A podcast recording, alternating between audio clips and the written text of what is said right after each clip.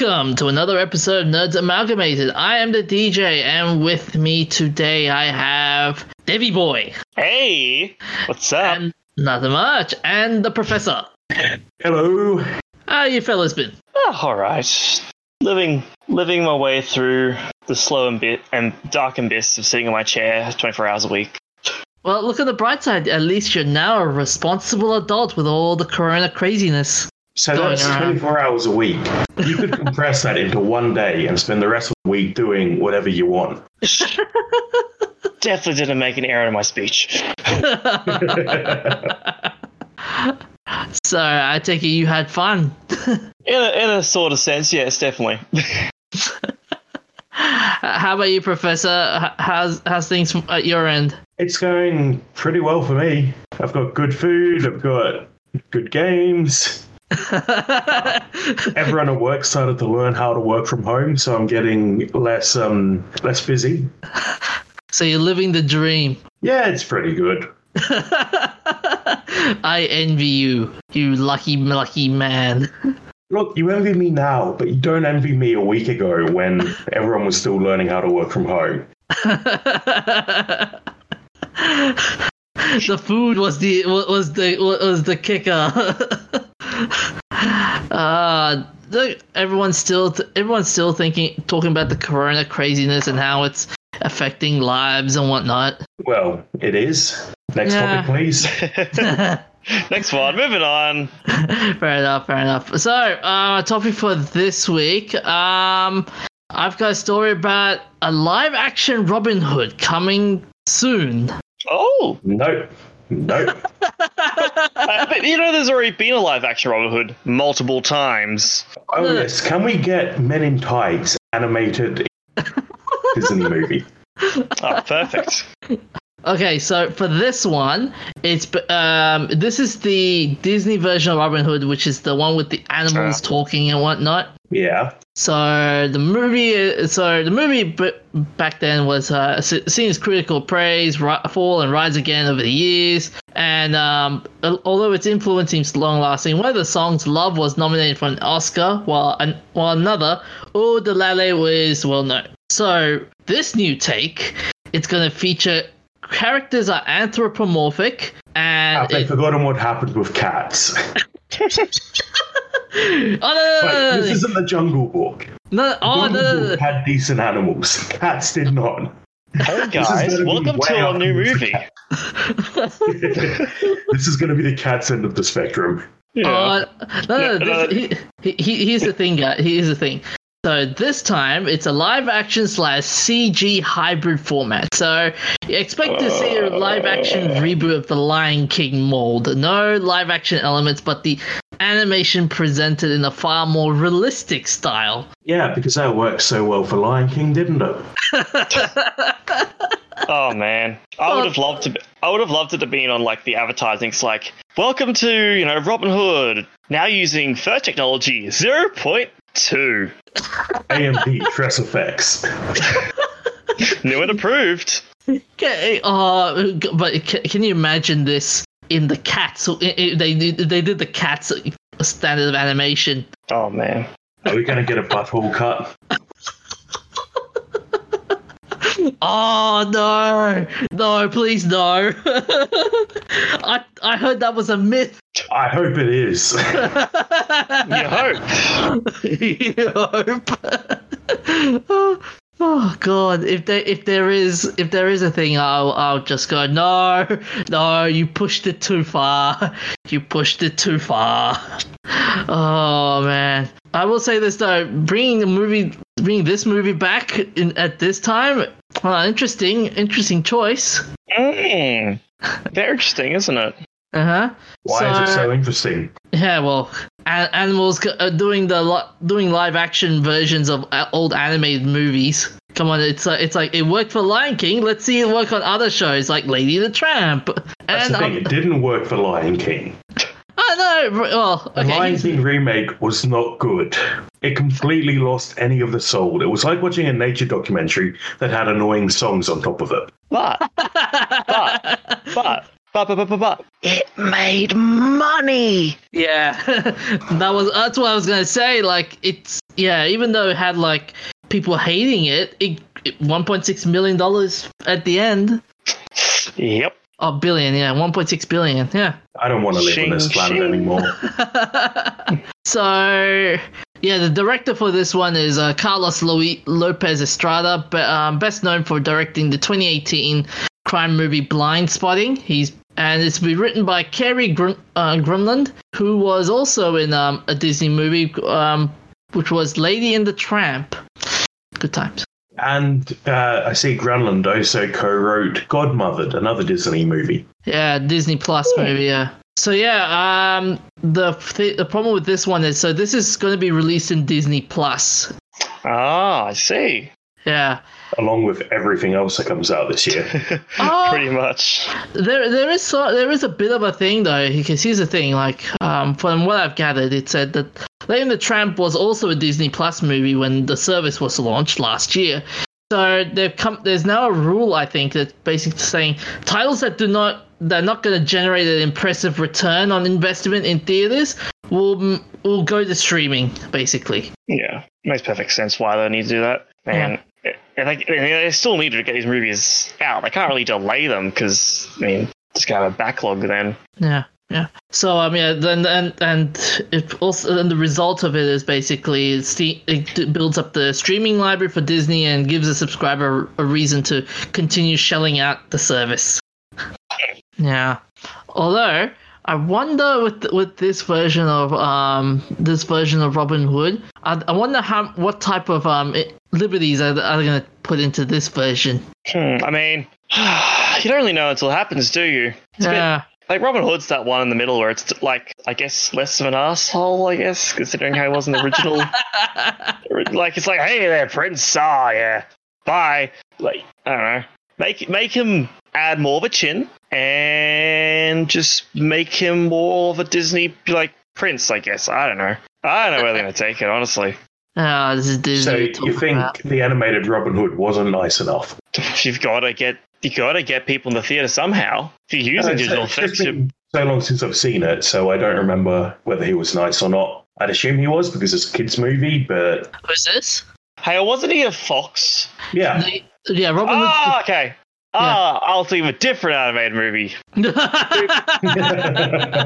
Well, now you've got uh, me worried. okay. Well, you know, you, it could work the same. You just get the furry community involved, and you'll still make some money. It's a Uh, means to an end in all situations. oh man, that that that yeah, that would be weird if that happened.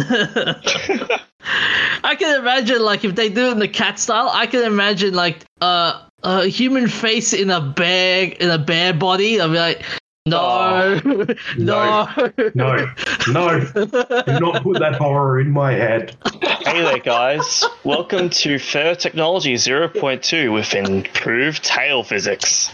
Do not encourage the furries. We added some ass shots for you throughout the film. Oh. or the even worse, either I, I got an even worse one. The snake. Oh, just make it a Naga and everyone will be happy. Oh no. oh, it's so wrong. Please stop. Yep, I'm gonna stop. Yep. So yeah, okay. So the, okay, here's the thing: the number one question surrounding this new Robin Hood: whether the CG Fox will be as uncomfortably handsome as the 1973 version. Oh, man. well, if they go for the um, the Lion King style, it's going to be hyper realistic, and he's not. Um, foxes in real life are not handsome. So we'll be just Cat 0.2. Oh, there's so many disturbing things we could. do. Oh. My Alright, mind is full. Please help. It's too late for yeah. you.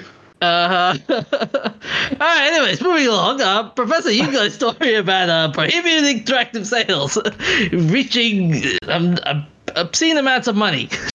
Well, I wouldn't say it's obscene because it's only still in the millions. But Bohemia Interactive have had their best year to date and made $68 million of sales last year in US dollars. they sold four and a half million copies of their games and DLCs. And apparently, that's partly because last year was their biggest year for releases. Hmm.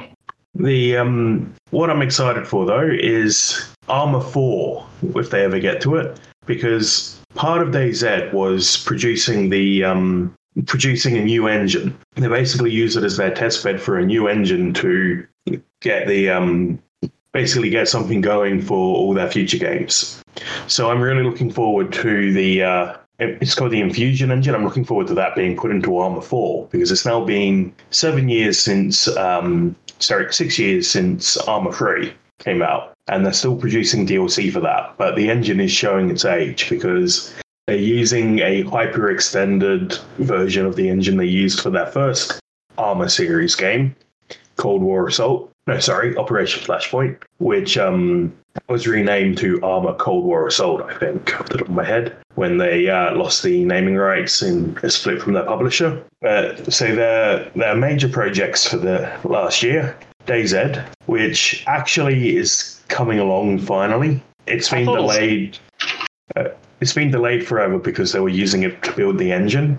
Ah. But um, now they they sold 400,000 copies of the Livonia DLC for that, which um, the Livonia DLC comes from the Arma 3 DLC. I can't remember the name of it, First Contact or something like that. Um, it's a map set in a area based on Poland. And Arma 3, they've released a, a couple of new DLCs in the past 12 months. Um, and Vigor, which is one I'm disappointed about. It's kind of a D- DayZ type game, but it's set in um, post war Norway and is unfortunately Xbox exclusive. Oh, Yeah. that's a Which is sting. a shame because I love this developer's games. They're clunky as hell, but you can do things in Arma that you can't do anywhere else. Yeah, so uh, that was their um, their 20th anniversary, and they uh, plan to release Enfusion sometime this year.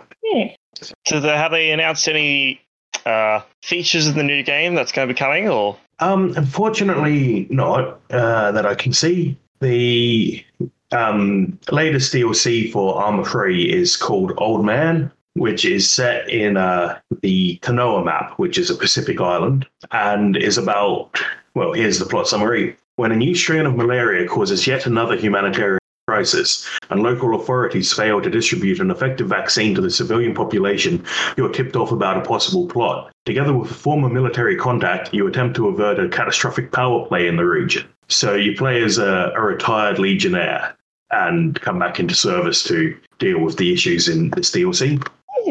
it sounds really interesting. So it's like tropical setting, guessing. Yeah, yeah. This one's a, a Tanoa is a tropical setting.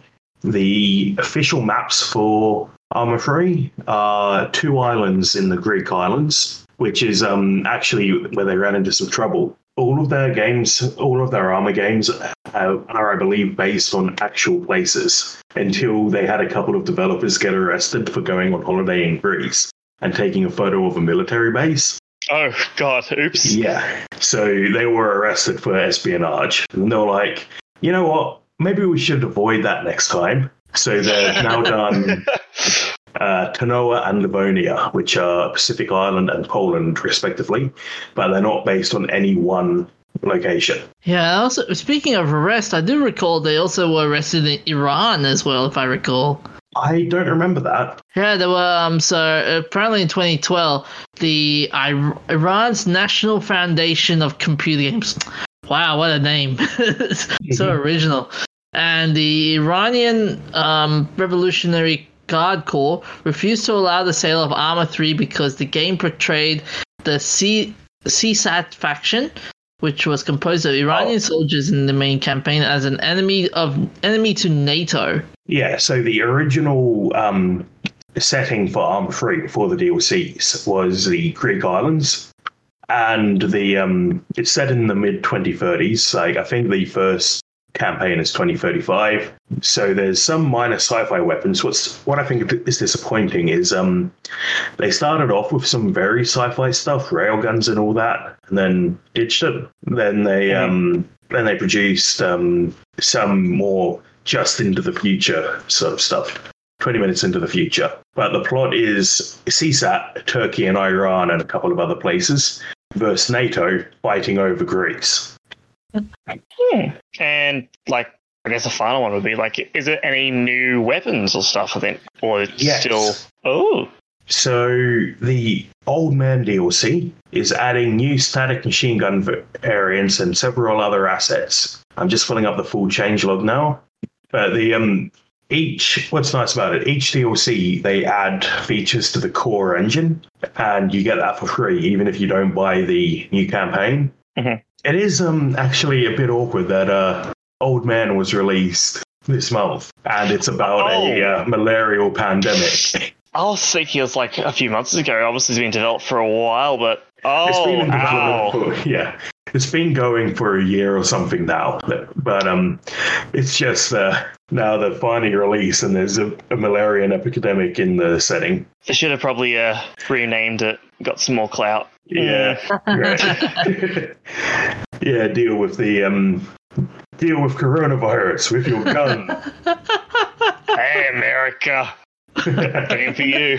Uh, let's see. Tweaked. Vans should now be able to drive over bridges correctly. That's uh, That's a good that happens. yeah, that happens sometimes. The physics engine is much better than it was in Arma 2, but it is still buggy as hell. Uh, I'm just seeing if there's any details on what they've added. With the new engine, just curiously, Professor, um, are they? Is it going to be um, destru- Is there going to be destructible environments, or is it still Oh. the? Okay, destructible environments are already in. They're not fully destructible, but if you bomb a building, it will start to collapse. They've been in since the launch of Arma 3. So, yeah, um, the new features I've just seen are the Old Man DLC and um, props for that, decals for that. Um, they've modified the static M2. There's now a variant of optional ballistic shield and collimator sight, and it looks like that's most of the new stuff. Yeah, Added good. infected characters, not accessible in the editor document pending. So some of the content that they add for the campaigns isn't accessible in the editor. Like Contact was um, had parts of uh, chemical warfare in it. And Yeah. they had a gas mask, but I don't believe they work outside the Contact campaign which um, I haven't played it yet, but the trailer strongly implies that there's alien because the the company that used to be all about realistic has gotten a bit weird recently. But that's okay because the fans make enough realistic military stuff to go in anyway. Yeah. Never Back up to underestimate. us. Never underestimate the modding community. Yeah, Yeah, Bethesda. Arma has one of the best modding communities. Like um, Skyrim has all those cool features. Arma has probably just as big of a modding community for its uh, relative size, and um, that's where DayZ came from. It was originally a mod for Arma 2. Battle Royale started as well a mod for Minecraft, but it also got mods for Arma 2 and Arma 3 and DayZ. Um, I'm trying to think of um, if there's anything else that they've done that has become a big project. Okay, not off the top of my head. Yeah, I, um, it's making me want to get back into my um, my gaming group. I am part of a uh, I'm part of an Arma free sort of military simulator group. We we don't take it too hardcore, but we um yeah we have fire teams and s- sections and all that, and it's a lot of fun just working in a team like that. Can you imagine a few moments later? Oh my god! Sorry, what was that? Can you imagine a few few moments later the professor goes, "Run, man, run, run!" I think that new Discord sound suppression is working really well. Yeah, the uh, the sound suppression has decided that you voice. You shall not No. talk. you are no longer welcome here, DJ. Dang. I think you're trying to yell that, and your voice is going way too high for it to pick up. So it's like that's background noise. Going to cut it out. Dang.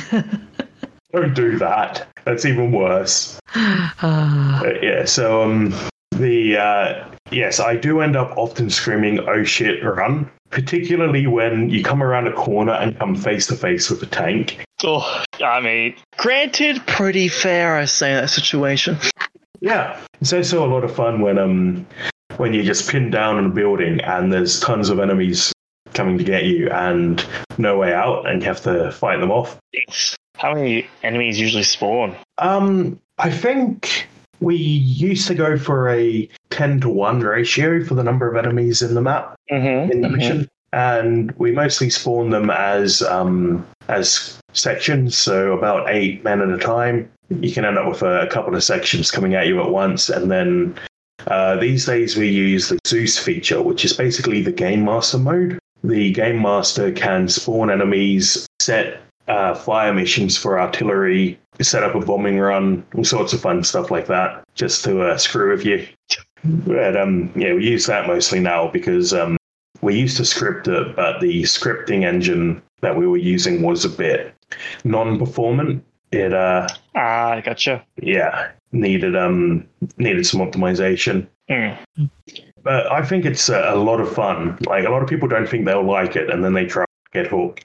Yeah. I mean, yeah, it's the sort of game which, when you first look at it, it's like, this seems a bit, you know, hardcore, but Yeah, yeah, it is absolutely hardcore. But once you learn it, it's so worth it. yeah, it's got a bit of a learning curve, that's all, hey. Yeah, and that's why it's best to join a, a team because your team can teach you and help you work around the learning curve. Yeah.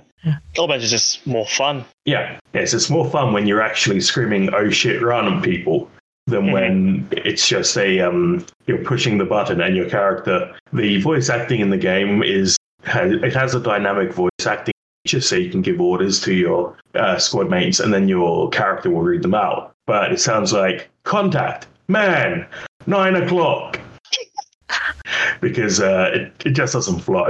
Such immersion. Oh yeah. Yeah. Um. So I think so. You reckon this this studio will have a big bright future? I do. I think if they can pump out an Arma 4 using, or even just port Arma 3 to Enfusion, that would resolve all of the issues they've got with performance because the game does chug when uh, there's a lot of enemies on the field. Yeah. Um, so, uh, Enfusion's supposed to fix the performance, fix fix the netcode, stop hackers. The uh, the game's sort of notoriously insecure, and they they they've been working on it. But Enfusion should fix a lot of that just because of the way it works. Yeah. It um it now only gives you data on players within a certain distance of you instead of showing you the like. It, as I understand it, the Arma engine um, sends you all the data for all of the entities on the map. Enfusion cuts that down to a bubble around you. The other question as well. Um. what- If with the um, Enfusion engine, it will be is it ray trace compatible compatible as well? I don't know. because ray tracing seems to be a big thing nowadays. Yeah, the lighting is actually uh, pretty good. But um, just from a quick Google, it doesn't look like they are featuring ray tracing in Enfusion. Mm. But the, the lighting is still very good. Yeah. Yeah. Anyways, uh, so in the interest of time, let's uh, keep moving along. Uh, Debbie boy, you've got a story about ESRB and loot boxes. Hey, ESRB here. Hey guys, you know, uh, we've been hearing your calls, you know, uh, lately in the gaming community. You've been talking about this thing called, oh, what was it? Yeah, oh, it's surprise mechanics. You've been very concerned about. So we have taken a big leap and step to solve this for you. We have now included on all games that include surprise mechanics a little thing that says includes random items. That doesn't sound know, much right? like a surprise to me. Shh. If I good. buy a game and I already know about the surprise mechanics, it's not a surprise. Well, I'm sorry there, sir, but we're already patting ourselves on the back. Job's done. Problem solved. This doesn't Don't solve worry, there- there's plenty more surprises for you to find out. I'm sure. But yeah, so ESRB's finally done something to try and combat the negativity coming from loot boxes. and that negativity is simply just putting a little thing on the bottom of where they usually put them on their little uh, rating logo that says it's just one little line says includes random items, and that can mean anything. It can mean loot boxes, in-game purchases, like I mean it's in-game purchases but randomized, like it could be a card pack thing or like it doesn't. It has to be randomized. It is more Um, specific than the old label, which was just includes in-game purchases. It Uh, is more specific. more. Yeah, i- i- it's like they've- done a whole pub- publicity thing on it. It's like includes random items, which is like if you're a parent walk, walk into a game shop or online, you see includes random items. Well, you know, includes And- random items. Great. Uh, where? What? what are they? Well, what type are You know, it's it's at least something, I guess. And how long has it been since they? Because if I recall, the ESRB didn't do anything in- in the first in the beginning, and now they're just going, "Yeah, we're gonna add them now." It's been years. I mean, you th- I think 2017 Star Wars Battlefront 2 that whole thing blew up, which one I guess it really started to take off. Uh, Sure. Oh, the ESRB is a um, industry group, isn't it? Yeah, it's run by the industry itself, so Yeah. obviously you can see where the interests are. Yeah, because when yeah when Battlefront Two came out, there was no uh. And, and loot boxes came out at the time. ESRB said, "Nah, we're not gonna do much about it. Nah, nothing." That's nothing." fine, guys. Don't worry about it. It's all good. What do you Yeah. mean it's gambling for kids? Ah, nah, it's all good. Don't do it. Just don't put your. Oh, you mean it's part of the core gameplay loop? Ah, just don't worry about it. Don't buy the game. Oh, hang on. Uh, we didn't actually mean that. buy it, but just don't play it. Leave it on your shelf. Let it It looks pretty. Great. Done. Ah, t- do you reckon it's too little, too late at this point, though? Uh, I mean, yeah, to an extent, because companies are moving away from doing those practices because of the disdain that comes from them. Uh, so I mean, it's really anyone's game at this point. Having some, I mean, I must applaud the police doing something. It's nice, but uh, would it be nice a little bit earlier, guys? Would it be nice a little bit earlier? Although, can you imagine like being a da- game developer and you, and you feel so guilty, just going, "Do I really? If I if I put may include random elements, that's gonna sting my consumer base." I mean, it's not the game developers doing it; it's the higher ups. Yeah, So, I mean, for them, it is they do have a guilty feeling, but it's the higher ups who put them in usually because you need that money. But uh, yeah, it really depends. It really depends. I mean, the benefit of loot boxes, if you can even say there is, but there is a benefit, and that is if the game is free to play, then by all means, fair enough. You know, you need money somehow to support the service and stuff. But if it's just, you know, a it's a paid game that has this as well, then you know, it's really like guys, come on. I I just think that it even though it's eh, like I agree with you, Debbie boy, that it's too little, too late. I just think yeah, I I think game companies will find loopholes in, around this as well. there is already a million loopholes in this. Oh, there is. I mean, it just says in-game random items. Like there are so many. It's like a piece of you know sliced cheese with a million holes right through it. I, I mean, it literally it, it gives you some clue that there's a random items in the game, I guess. But what type or how or what are they just cosmetic or are they actually weapons and stuff? Like Will this give my character good, a, a, num, a, a lot of XP? who knows? How about you, Professor? What's your take on this um, situation? Yeah, I think it's too little, too late. It's um, not clear enough. I think it needs more clarity, which is hard to fit in a little box on a box that's already quite small. But I think there needs to be a better way to communicate what it is and how it how it works. Can you imagine like um it, doing those game ads and it'd be like, warning, this pl- this game will also will contain uh, random items, and then go instead of Like, going um, like, Like American um, medicine ads. yeah, This product is not suitable for anyone who is pregnant, breastfeeding, over 50. Like fish oil is in But buy it now. and like the ad is like 30% advertising the product 70% some voice reading off side of talking about how bad the loot boxes will be. yeah, uh, but I think the key to this at the end is just context matters. Yeah, it it does. And again, it's, who knows where it'll go from here? Hopefully more. Hope, you know. Yeah, yeah. But Yep. who knows? Okay, so uh, moving along, um, we've got a sto- an interesting story about the mathematically perfect steak. Ah, yeah. So, you know, have you had an experience where you've been at the restaurant and gone, oh, I could, uh, medium rare, please, with a, with a, touch of uh, some fat, and give me a glass of wine. And they come back and it's it's not exactly to your standards. It's a bit crispy, it's a bit burnt. Well, never fear.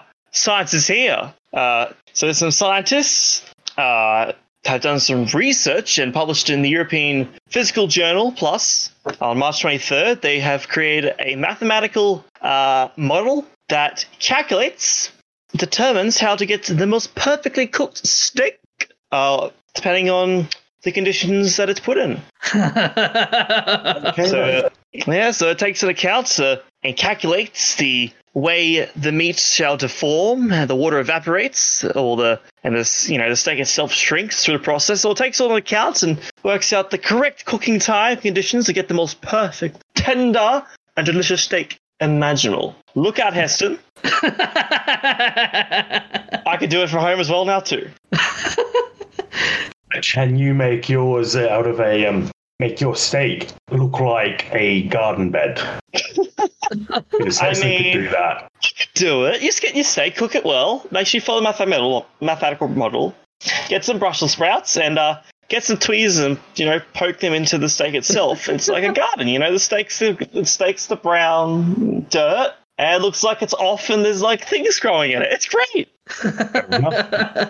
Uh, so what's the so what are the additions in this in, in this journal that talks about the um steak, the perfect steak, as they call So it? condition wise, it depends on firstly the steak's moistness. There, there.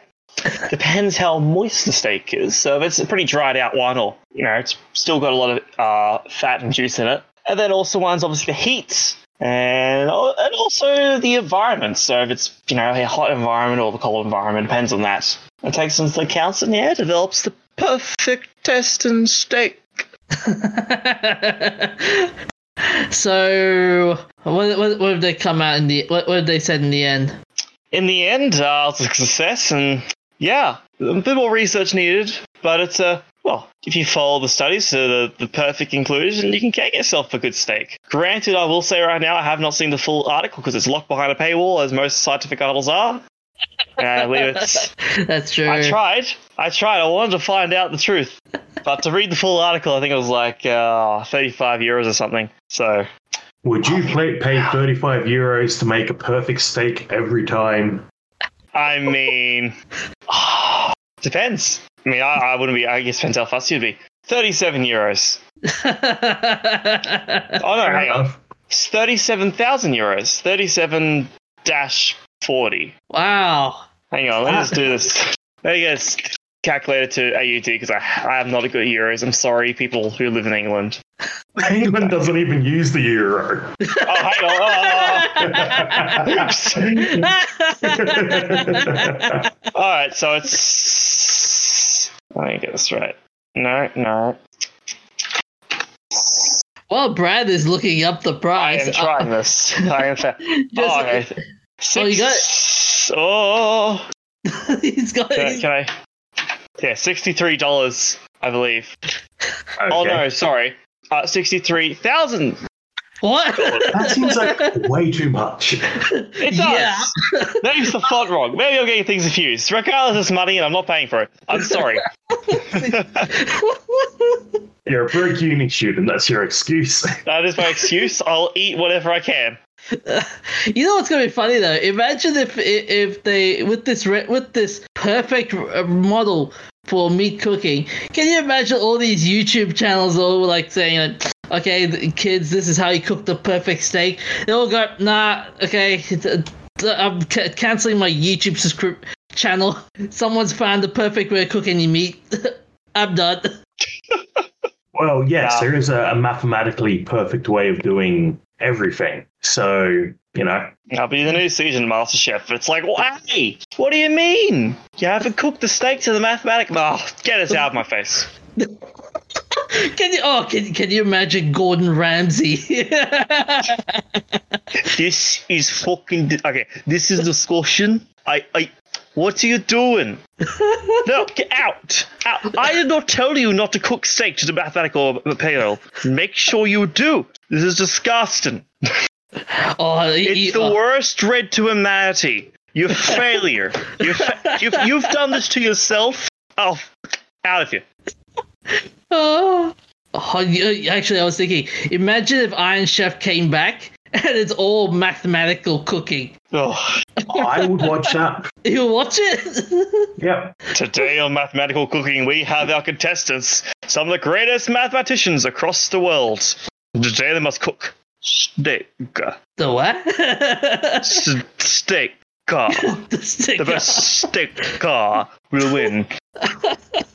Oh, it would. It would never. End. This. This it will never end. I mean, cookbooks will even go out of business. Go like, ah, yeah. Yeah. Like, you know those books engineers use that have like the coefficients of everything in them?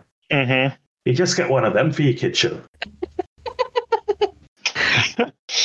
Just get a robot. Easy. Done. All good. Yeah. Um, I'm seeing the abstract for this one. It's interesting. They're saying they're using the Flory-Rehner theory. Give me a sec. Which they're saying in um, I'm just having a brief look. So it it's the brief version of it is basically in polymer science, this equation is an equation that describes the mixing of polymer and liquid molecules as predicted by the equilibrium um, swelling the- theory of Flory and Rehner. It describes the equilibrium swelling of lightly cross-linked polymer in terms of cross-link density and the qual- and the quality of the solvent.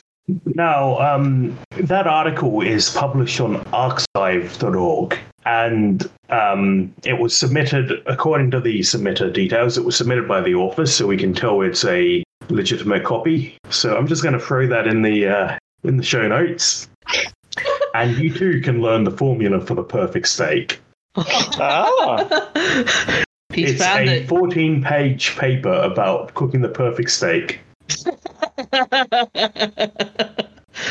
Can you imagine like adding a new like add 14 pages to an 14 pages to an already thick cookbook? More than that, because we now need to work out the mathematical model for cooking fish, vegetables. Oh, this Yeah. ought. This Oh wait, to here it fun. is. The actual document. Oh man, I can Yeah. finally learn their secrets. Well, check at the bottom, they've even got pseudocode on it. Ah, I'll just plug this in. Connect to the robot arm, and Yeah, I don't know what any of this means, but it's there. lots of Oh. models, lots I of wonder- mathematical calculations. I wonder Any if any, mathematicians in the chat? Yeah, I wonder if anyone can actually decipher all this and come Well, up with people it. who wrote it. he wrote it. Yeah. Yeah. Oh no, but can you imagine asking this, asking all the will the, will the normal house, will the normal cook be able to look through this and go, yeah, I can't cook this, man. No, the normal cook won't be able to. The normal cook will follow the sensible rules that have been developed over time by chefs so that you know how to cook things. Because not everything needs to be mathematically perfect. Close enough is good enough. Would you? So, so your opinion, Professor, is basically you rather have a, a close enough, good enough steak rather than mathematical perfect steak. Yeah, because I reckon I'm not going to be able to tell the difference. Yeah. How about you, um, Debbie boy? Would you do it? Would I? Hmm. Yeah. If I had the money to buy steak, then I would. Step number one. I don't know. Uh, okay, I would do it for the exp- for the experience, but I wouldn't do it like on a consistent level. Yeah, just, just do it once to learn, and then yeah. Yeah, and then you go away. You're like, "Yep, I've learned something." Although I wonder how. I wonder if they said in this um in this article does it include um two meat? and- does it include two veg? No, it doesn't. It just Ah, comes to meat. Ah, Fair enough. Uh, anyway, so um, Professor, what game have you been playing? I've been playing uh, Think of the Children. Really, that's actually a title. Yes, it's an Aussie game by um, by a team from Brisbane, and I've been playing it with my girlfriend who's staying with me during quarantine. And we've discovered we probably shouldn't have kids. Well, there's there's the conclusion, isn't there? Yep. Yep. so the um the basic idea is that you play as up to four parents, and you have six children who are being typical children and doing their best to get killed. and your goal is to not let them get killed while you also go through and uh, complete tasks. So the hardest level we've done so far is the airport, where you um have to go through check-in while keeping your kids from getting sucked into the escalator, waking up sleeping people, uh, getting run over by people who are with their luggage carts. It's pretty frantic. And uh, it's got a bit of a plot, which is really funny. Uh, the writing's really funny. Well, You've was it- been hauled in front of the courts for child endangerment, and you have to justify your position by playing the levels. But the uh, the writing in the court scenes is great. So basically, a helicopter, um, a game about helicopter parenting. Hi, I'm Daniel, founder of Pretty Litter. Cats and cat owners deserve better than any old fashioned litter. That's why I teamed up with scientists and veterinarians to create Pretty Litter. Its innovative crystal formula has superior odor control and weighs up to 80% less than clay litter. Pretty Litter even monitors health by changing colors to help detect early signs of potential illness. It's the world's smartest kitty litter. Go to prettylitter.com and use code ACAST for 20% off your first order and a free cat toy. Terms and conditions apply. See site for details. No, because the kids are like four years old. At that point, it's not helicopter parenting. It's just stopping them committing suicide. because kids are good at committing suicide. they know their future already. They just all, you know, they're just saving the pain down the line. Uh, although this this type of game reminds me of those um, compilation videos where dad saved the kids at the last minute, and it's like, oh my god, that's amazing. Yeah, it's basically the game. Um, Let's be honest, my girlfriend's not great at games. She's getting better. So it is mostly me saving. look at staying on a high horse. no, I mean, um, so the game itself, like Oh. basically the uh, like the kids, they'll run up. I think it's like a mulberry bush on one of them, like a poisonous bush. if I remember correctly. That's right, and they just just start eating stuff. And then that one runs away. Like One of them will run into the road chasing butterflies. it's just just the car comes. and- I mean, it, it, it would get pretty dark pretty fast if it wasn't for the cartoony art style. And if there was blood splatters. True. But it, So- you know, it comes together really well. Really well. so, what's the biggest flaw you've encountered in this game so far? Uh, I wouldn't say there's any major flaws. I haven't had any bugs. The um the only flaw is that if we got everyone to play this, the human race would die out because no one would want kids. so, um, on, on, on that note, um, see you guys. so, um, well, how much? How, how many nerdy beanies would you give this game out of? Uh four and a half out of five. Like it's not absolutely blow you away amazing, but it is so fun. and I reckon I'm gonna keep pulling it out at uh at LAN parties and stuff because it's good. Mm-hmm. Nice. Uh, Debbie boy, what have you been playing? Ah, VR chat. Now, I said to him earlier, I'm worried about what I would see if I checked his Steam history for how long he's been playing that. Good thing. Oh, hang on. No, it's fine. Oh, hang on. Because I was like, I'm using my own account to link to my Steam account, but wait, I still got to get still logging into Steam to start the game, so we're still seeing how long I play. Oh, damn. now, I think for he's just anyone- found out for for- himself. Yep. Now, for everyone at home, prepare to be shocked and amazed. I mean, I've been doing it. I've been use, mainly using a VR headset, uh, so it's probably not linked. Actually, I Oh, could be in the you're same running it on the yeah the Yeah. Oculus. Uh, Oculus Shift. Uh, oh, Yeah. Shift Rift. Ah, what's the one? Is it Quest? Quest. That's the name. Because that one doesn't have to link to the PC. You can load the game on it. So PC wise, Here we go. only played 18 hours. Ah, Okay, okay, yeah. all that's right. disappointingly healthy work-life balance. Yep. I won't tell if we can play with the VR headset on though. I'll take that secret to my grave. there we have it, folks. A number So that have not even you will ever never know. Have you met anyone interesting? yeah, I, I, I, I, uh, it's been I've seen some good people. It's been pretty good. I mean, I've been mainly just exploring the worlds in there because um, there's some cool things like the uh, climbing games. Um, but you actually got to climb towers and stuff using the controllers. It's pretty physically exercising. Um, but of course, being VR chat, there isn't the usual memes and stuff everywhere, and uh, Is Uganda Knuckles still a thing? the odd, the odd one or two kids trying to bring a, a dead meme back to life. But I mean, the most relative, relative, yeah, most relative meme on there right now would be the uh, simp memes because, uh, man, there are some, some people are very lusty. Um, Okay then. simply, like-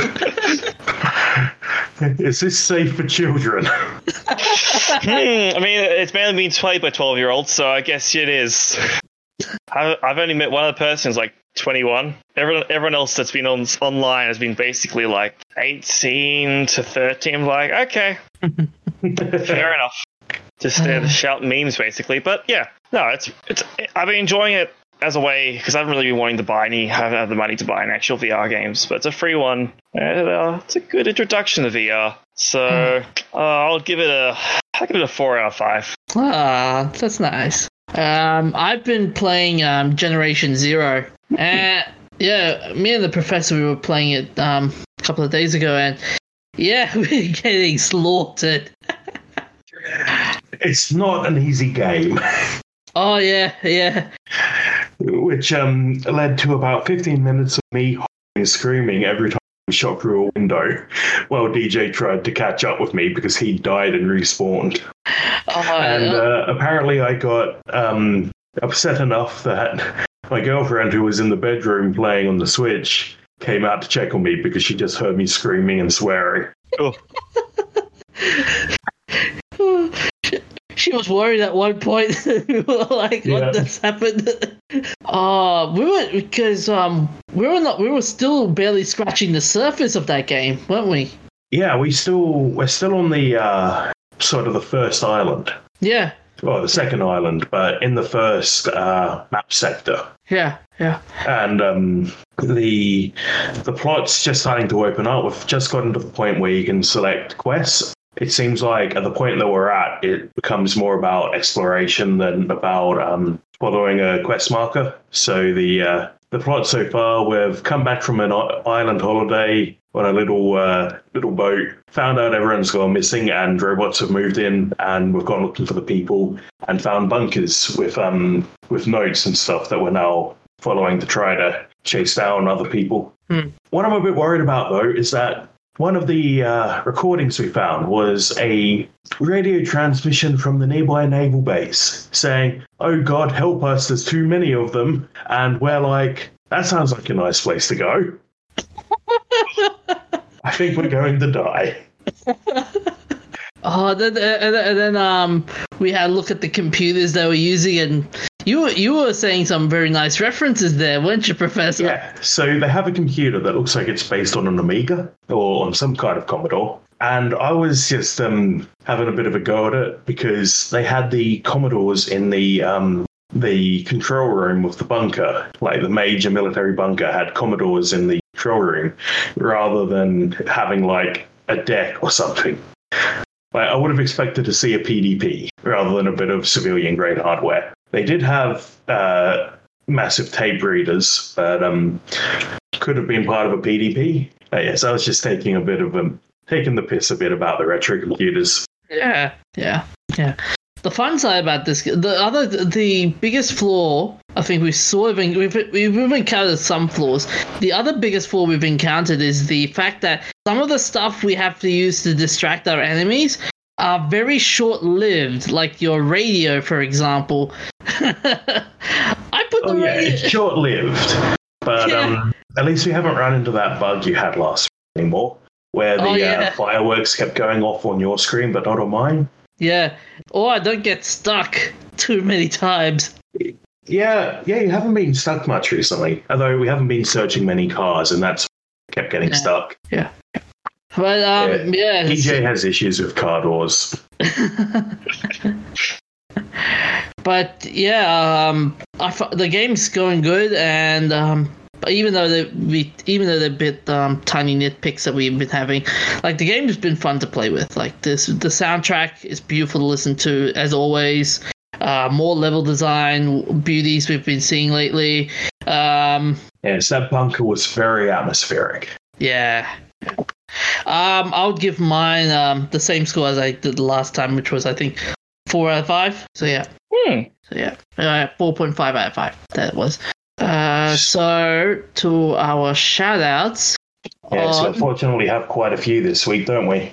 Yeah, yeah. On the 11th of April 2020, John Conway, a renowned mathematician who created one of the first computer games, passes away. So, John Conway, who's an English mathematician, active in the theory of finite groups, knot theory, number theory, combinational game theory, and coding theory, um, and also the inventor of the game, the Game of Life. Yes, which to be Uh, clear isn't the board game. It's this thing you can do. You can do it all by hand using a sheet, a couple of sheets of grid paper, but the uh, do it on a computer It's so much easier. Yeah. It's a system of rules for. It's called a cellular automata, and it's a system of rules where uh, you seed the map by deciding which cells are alive and which are dead, and then the the state of the game plays out from there. There's no further player input. It just determines like if the cell has three living cells next to it, it becomes alive. If there's too many living cells, it dies because it's overcrowded. Things like that. But the interesting thing is it's Turing complete. So you know I'm going to throw a link in the show notes to somebody who made Tetris in it using just the, the logic of the cells deciding whether they're living or dead. You can even play this on Google, apparently. Or Powder Toy, we got that back in the day. Hmm. So a Google search for Conway's Game of Life prompts the search engine to automatically start playing the game. So Yeah. it's so yeah, it's now commonly used as an introductory exercise in computer classes. And uh, Conway uh, used to love used his love of games to connect with children, spending time at math camps across the country. He uh, passed away from complications from COVID 19 at the age of 82 in New Brunswick, New Jersey. Which is a shame because this guy was amazing. Yeah. Yeah. On the 12th of April 2020, uh, Sir Stirling Moss, F1 driver known as one, one of the best behind the wheel, passes away. Uh, Sir Stirling Cu- Crawford Moss. Um, he was the inductee of the International Motorsports Hall of Fame. He won 212 of the 529 races he entered across several categories of competition and has been described as the greatest driver never to win the world championship. Uh, he's best known in the sport as Mr. Motor Racing. Uh, long after his retirement, he was considered a British national treasure.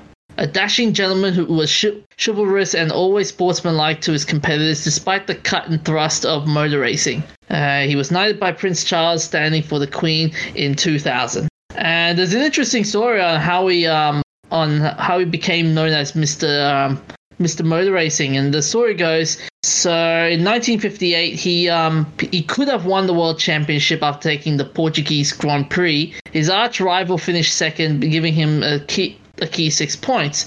But uh the but his but the competitor who was threatened with disqualification for pushing his stalled Ferrari back on the track after a spin. Uh, his disqualification could put, would have put Mr. Moss in the driver's seat for the world title, but Mr. Moss told race officials that uh, the competitor pushed the Ferrari in, in only on an off-the-track area and should not be disqualified. And so the officials took his word for it and awarded uh, awarded the championship to, to the uh, competitor by a single point. Wow. One point. that's a that that's scary. That's sad though. Like I narrowly missed winning the championship by one point. Oh, can you imagine kicking yourself at this point at, at that at that point? Yeah, Yeah. that that would have hurt a lot. So yeah, he uh, passed away from a long illness at the age of ninety in uh, Mayfair, London. Hmm. Um, 12th of April 2020, Tim Brooke Taylor, best known for his work on The Goodies and I'm Sorry I Haven't I Haven't a Clue, passes away. Uh, Timothy Julian Brooke Taylor, English comedian actor. He's best known for being a member of The Goodies, starring in the television series throughout the 1970s and picking up international recognition in Australia and New Zealand. He also appeared as an actor in various sitcoms and was a panelist of I'm Sorry, I Haven't Had a Clue for almost 50 years. Uh, in 2008, Brooke Taylor was heard in the Doctor Who audio story, The uh, Zygon Who Fell to Earth, made by the Big Finish Productions.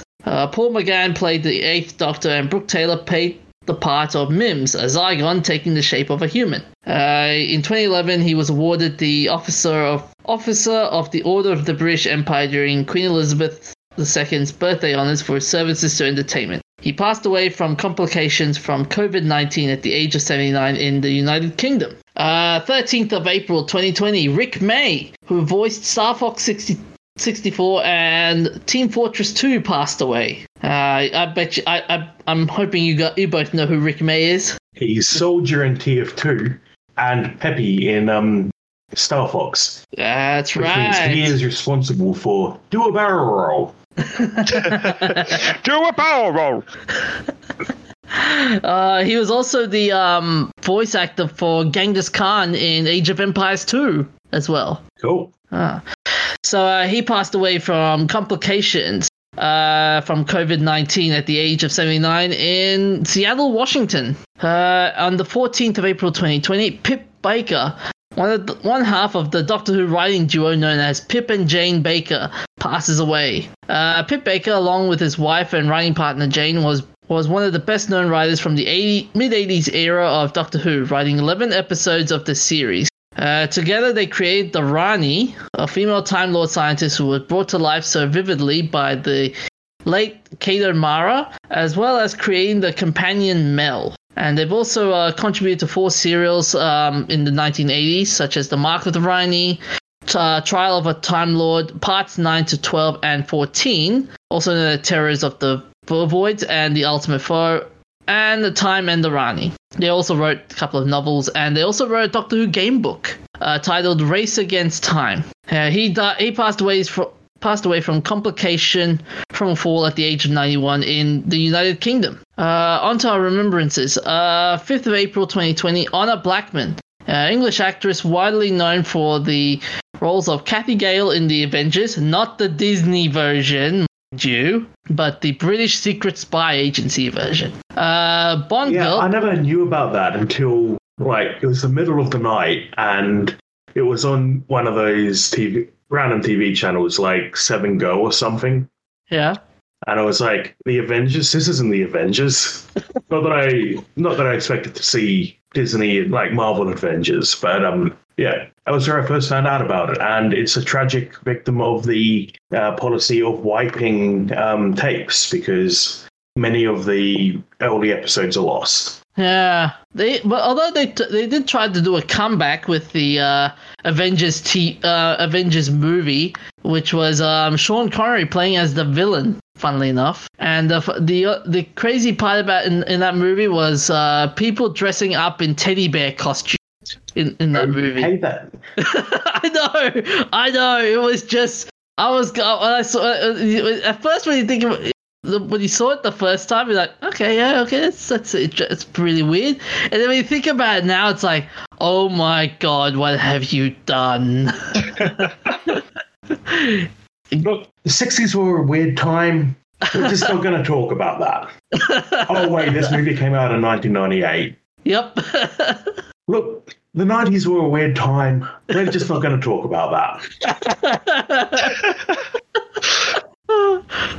Although uh, it had a good lineup though, like Ralph Fiennes playing as the the agent, and Uma Thurman as a scientist, Sean Connery as a villain. Um, who who else was there? Uh, Eddie Izzard as one of the henchmen. What could go wrong? A lot, apparently. Oh, but yeah, I, I was thinking to myself like, this movie's not going to age well, is it? Ah, so yeah. Okay, look at the look at the number of Razzies and Stinkers it was nominated for. yeah, a bucket load. That must. Oh, that kind of rivals um cats. anyway, so um. on a, so back to Honor Blackman. Uh, she also played it as Bond girl Pussy Galore in Goldfinger. Uh, Julia Daggett in Sh- Shalako and Hera in Jason and the Argonauts. Uh, she's also known for her role as Laura West in the IT ITV sitcom The Upper Hand. At 38, she was one of the oldest actresses to play a Bond girl and was five years older than the star Sean Connery. Um, Albert R. Broccoli said Blackman was the was cast opposite Sean Connery in the James Bond films based on the success in the British television series The Avengers. He knew that the that the m- most American audiences would not have seen the program. Uh, Broccoli st- said the Brits would love her because they knew her as Mrs. Gale, and the Yanks would like her because she was so good. It was a perfect combination. She does. So, are they implying that the Brits wouldn't like her because she's good? But only like her because they recognize her? I think so. I, I think that's the implication. she died from natural causes at the age of 91 in Lu- um, Lewes, Sussex. Um, 13th of April 1938, Grey Owl. Archibald Stansfield Belaney, commonly known as Grey Owl, was British bo- was a British-born con- conservationist, fur trapper, and writer who pretended to be a First Nation person. Uh, when he achieved fame as a conservationist during his life, after his death, the revelation that he w- was not Indigenous, along with other autobiographical fabrications, negatively affected his reputation. Belaney rose to prominence as a noble author and lecturer, pro- primarily on the environmental issues. So, in, in Looks his a bit work, like Hugh Jackman, though, doesn't he? yeah. Oh, actually, I was I was thinking more from the picture here. I'm thinking more like a young Timothy Dalton. I could be wrong though. So yeah, um, his What do you conservation. think? Who does he look like? Hmm. I, I, I, I, I, I, it looks familiar, but I can't put my name on it. Okay, do you know where he's from before? No, I can't say. It- It's that sort of thing's back in my mind, but I just don't, no, I can't put a finger on it. It's got me. He's got. So yeah, his uh, conservation views largely focused on humans' negative impact on nature through their commodification of nat- nature's resources for profits and the need for humans to develop a respect for the na- natural world. Uh, recognition of Belaney has included biographies, a historical, a historic plaque, uh, plaque, sorry, at his birthplace, and plaque. I thought plaque was the whole tea thing. Oh, so true.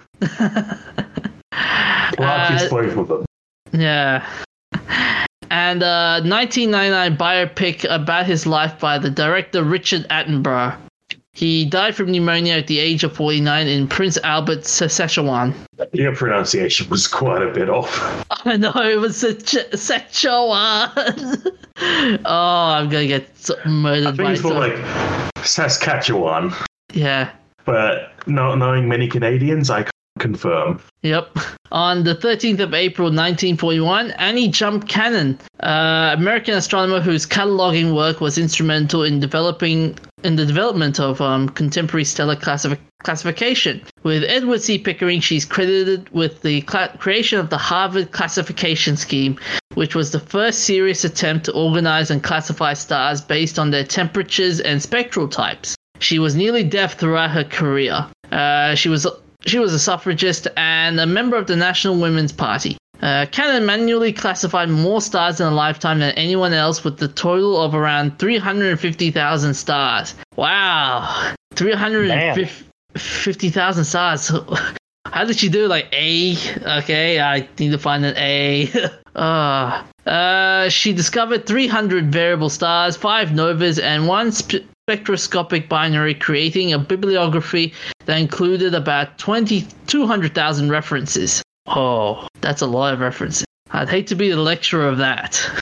Uh, she discovered her first star in 1898, uh, though she was not able to confirm it until 1905. Uh, when she first started cataloging the stars, she was able to classify 1,000 stars in three years, but by 1913, she was able to work on 200 stars an hour. Whoa, she's a machine! Just pumping that stuff out. Wow. Yeah. Uh, Cannon could classify three stars a minute just by looking at the spectral patterns, and if and if using a magnifying glass, could classify stars down to the ninth magnitude, around 16 times fainter than the human eye can see. Jesus. Just yeah, pumping out all those research papers non-stop. Here you go. One more, one more. New star constellation, guys. Oh wait, not good enough. Oh, here's another one. There you go. oh man! Pulls man! paper from thin air. Oh, wow. What about the peer review people? Oh, How It's all done. It's all good. Don't worry about it. See, Just they're, like- they're a caravan trailer right behind me, right? They all got a little desk set up. Like, I just throw a paper on them. They just, yep, good, good, good. Ah, done, done. See? If, if like, like cure for ca- if, if I bet you that, but if like cure for cancer, oh no, who wants a cure for cancer? The, the stars would do, man. More cure for cancer, stars. The stars are, are the thing.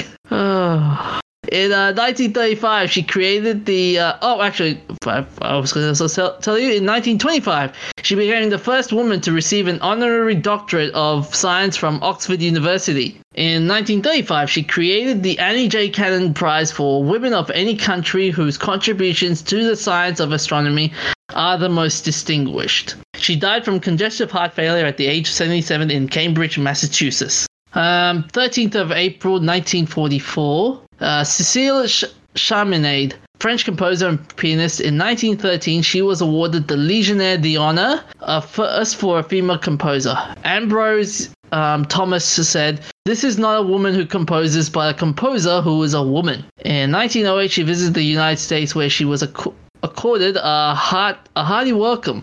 Her compositions were tremendous favorites with the American public, and such pieces as Scarf Dancer or The Ballet Number One were found in the music libraries of many music love, many lovers of piano music of the time. She composed a concert, Concertstück for piano and orchestra, the ballet music to Kalir, Kalir Ho, and other orchestral works. A song such as The Silver Ring and Rita Notali. Oh man, I'm, I'm getting to- I'm getting carded here. were great, were also great favorites. Uh, in 1901, she made gramophone recordings of seven of her compositions for the Gramophone and Typewriter Company. There, these are among the most sought after piano recordings by collectors, and they were reissued on compact disc. Um, she was really relegated to obscurity for the second half of the 20th centuries. Her piano pieces and music were mostly forgotten. Uh, with the flute concertino in D minor, OP 107 was composed for the 1902 Paris Conservatoire Concours, her most popular piece today. Uh, her music has been described as tuneful, highly accessible, and mildly chromatic, and it may be regarded as bearing the typical characteristics of late Romantic French music. She died at the age of 86 in Monte Carlo. Uh, now to our famous birthdays. Uh, 13th of April 1570, Guy Fawkes, also known as Guido Fawkes. Guido Fawkes, eh? Uh, while fighting for the Spanish, uh, was a member of the group of English um, Catholics who planned the failed gunpowder plot of 1605. Fawkes converted to Catholicism and left for mainland Europe, where he fought for Catholic Spain in the Eighty Years' War against Protestant Dutch reformers in the Low Countries. He traveled to Spain to spe- seek uh, support for a Catholic rebellion in England without success. Uh, then he m- met Thomas Wintour, with whom he returned to England, and you, you all know the story of Guy Fawkes, right, guys? Yes, yes. Yeah. Tried to blow things up, got caught, got in serious trouble. yeah, so uh, he was questioned and tortured over for a few days and confessed to wanting to blow up the House of Lords. He became synonymous with the gunpowder plot, with um, the failure to which was has been commemorated in the UK as Guy Fawkes Night since 5th of November 1605, when his effigy is traditionally burned on a bonfire, commonly accompanied by fireworks. He was born in Stonegate, York, and so and his face is is ever so popular till now. And check out that um that Wikipedia picture of him. Those eyes, he's just looking at it like, wait a minute, I've had a great idea. he has that thinking man pose, you know, like. Yep. Uh, uh, 13th of April 19, 1892, Robert Watson Watt. So Robert Alexander Watson Watt, a Scottish, Scottish pioneer of radio direction finding and radar technology. Watt began his career in radio physics at the office at the Met Office at the job at the Met Office, where he began looking for an accurate way to track thunderstorms using the radio signals giving off by lightning. This led to the 1920s development of a system later known as HuffDuff. HuffDuff allowed um, operators to determine the location of an enemy radio in seconds, and it became a major part of the network of systems that helped defeat the U-boat threat. It is estimated that Huff Duff was used to, in about a quarter of all attacks on U-boats. And then 1935, Watt w- was asked to comment on the reports of the D- German death ray based on radio. Uh, Watt and his assistant Re- Arnold Frederick Wilkins quickly determined it's not possible. I don't know, death ray based on radio. That's uh, there is a thing called No. the. Bra- oh, come on! What about the brown note though? Wouldn't that? Wouldn't, wouldn't that? probably not real. Uh, so you couldn't make a death ray out of radio because the standard radio frequencies are the wrong frequency. What you could do specifically 2.4 gigahertz, aka microwaves. That ra- that will cause you to feel hot, Hmm. but you need to go to a very different frequency to actually kill someone quickly. Yeah. Yeah. But Wilkins suggested using radio signals to locate aircraft at long distances. This led to the demonstration where signals from a BBC shortwave transmitter was bounced off a Handley Page Heyford aircraft. Hence, the t- hence radar was born. Uh, Watson Watson Watt uh, justified his choice of a non-optimal frequency for his radar with with his often quoted "cult of the imperfect," which he stated as give them the best the, the third best to go on with the second best comes too late and the best never comes um, he was born in Brechin, Angus. 13th of April 1899, Alfred Mosher Butts, uh, American architect, famous for inventing the board game Scrabble in 1938. In the early 1930s, after working as an architect but now unemployed, Butts set out to design a board game. He studied existing games and found out that the games fell into three categories: number games such as such as dice and bingo, move games such as chess and checkers, and word games such as anagrams. Butts decided to create a game that utilized both chance and skill by combining elements of anagrams and crossword puzzles, a popular pastime of the 1920s. Players also draws would draw seven letter tiles from a pool and then attempt to form words from their seven keys. A key game to a key to this game was Butt's analysis of the English language. Butt studied the front page of the New York Times to calculate how frequently each letter of the English alphabet was used. He then used each letter's frequency to determine how, how, much, how many of the each letter he would include in the game. He included only four S tiles so that the ability to make words plural would not make the game too easy. Uh, initially called the game Lexico, but the late but the later um but later changed the name to Crisscross Words after considering it and began looking for a new buyer. The game makers um, he originally contract contacted rejected the idea, but Butts was tenacious. Eventually, he sold the rights to entrepreneur and game lover James Brunot, um, who made a few, minor adjustments to the design and renamed the game Scrabble. To memorialize the to memorialize Butts' importance to the invention of the game, there is a street at there is a street sign at the 35th Avenue and 81st Street in Jackson Heights that is style that is stylized using letters with their values in Scrabble as a subscript. He was born in Poughkeepsie, New York. Imagine, ha- uh, I'm, I'm wondering uh, with Scrabble, can you imagine like um, updating that game with um with modern slang? Oh no, they're gonna do a Cards Against Humanity thing. Oh. Scrabble Disney. Scrabble slang. Scrabble streetwear. No. Make it stop. Scrabble boomers.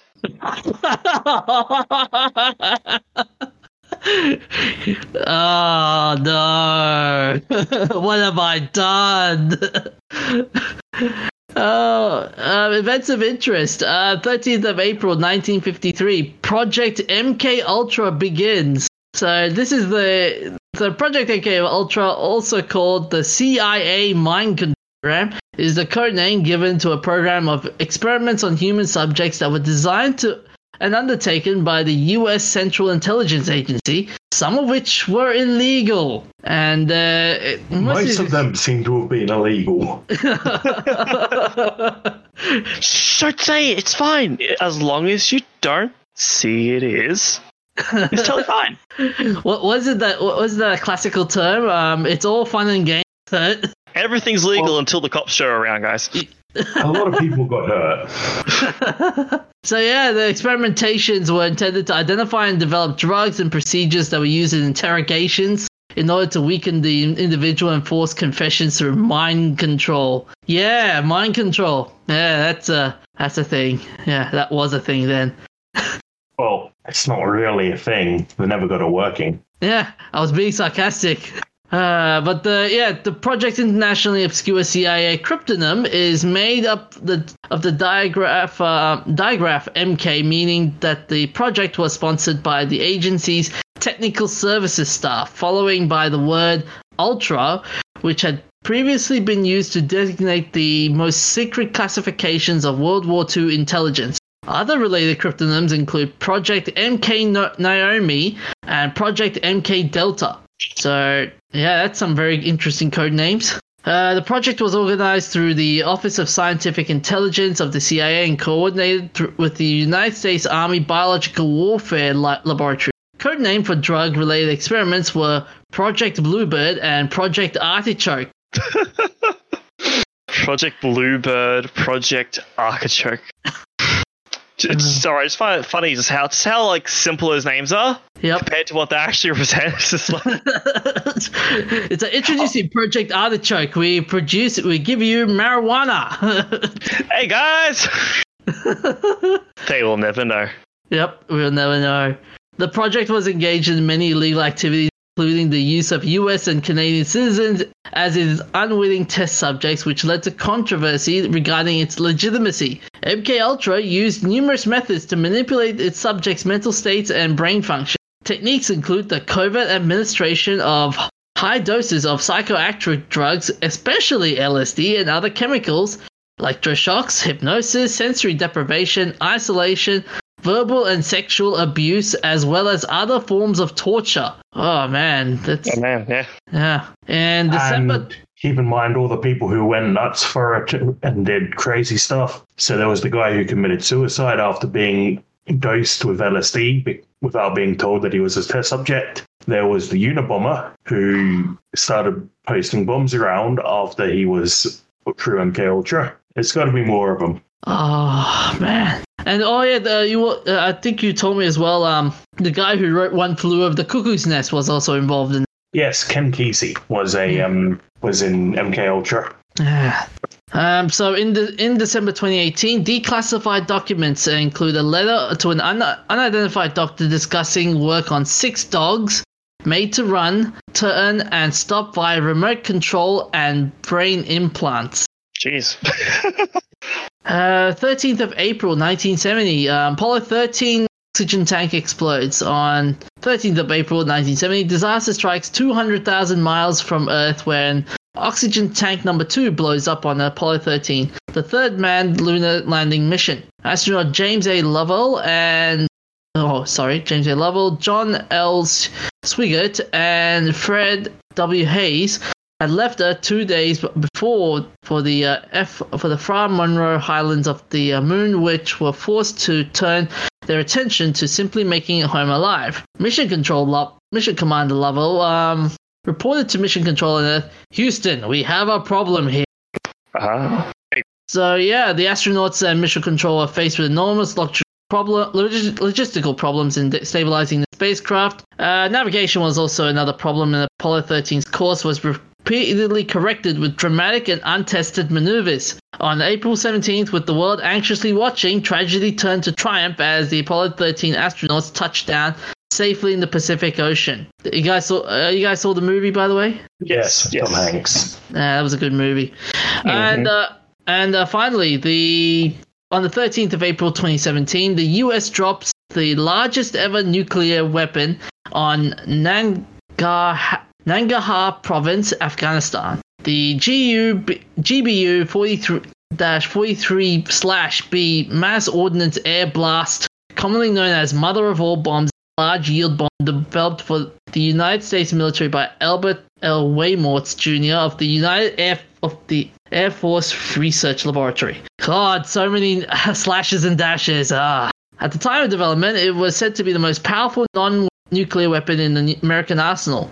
The basic principle resembles that of a BLU 82 daisy cutter, which was used to cut heavily wooded areas in the Vietnam War. and the MOB was first dropped in, in combat on the 13th of April, um, airstrike against the Islamic State of Iraq and the Levant, uh, Khorasan province.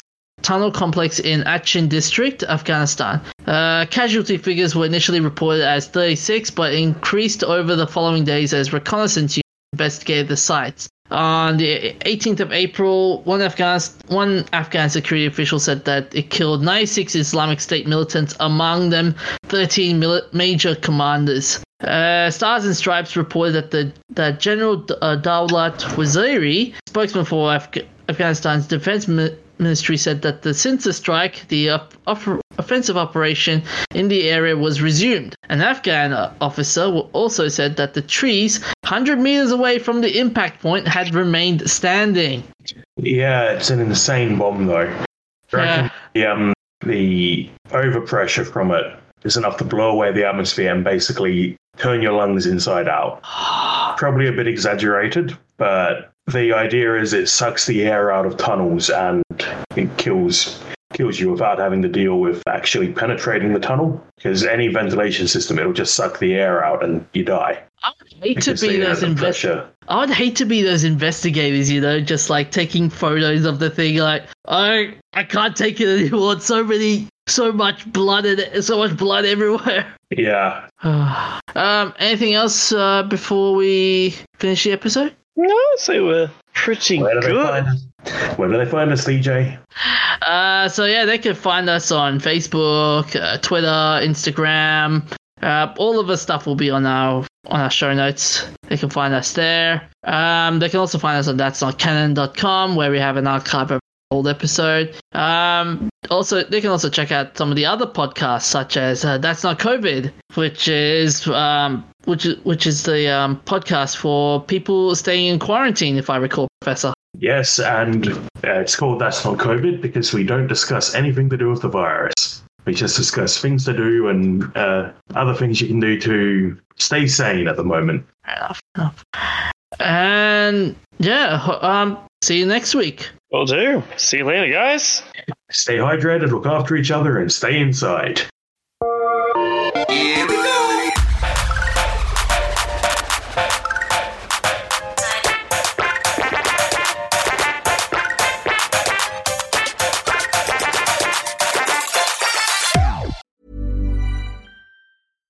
Hi, I'm Daniel, founder of Pretty Litter. Cats and cat owners deserve better than any old fashioned litter. That's why I teamed up with scientists and veterinarians to create Pretty Litter. Its innovative crystal formula has superior odor control and weighs up to 80% less than clay litter. Pretty Litter even monitors health by changing colors to help detect early signs of potential illness. It's the world's smartest kitty litter. Go to prettylitter.com and use code ACAST for 20% off your first order and a free cat toy. Terms and conditions apply. See site for details.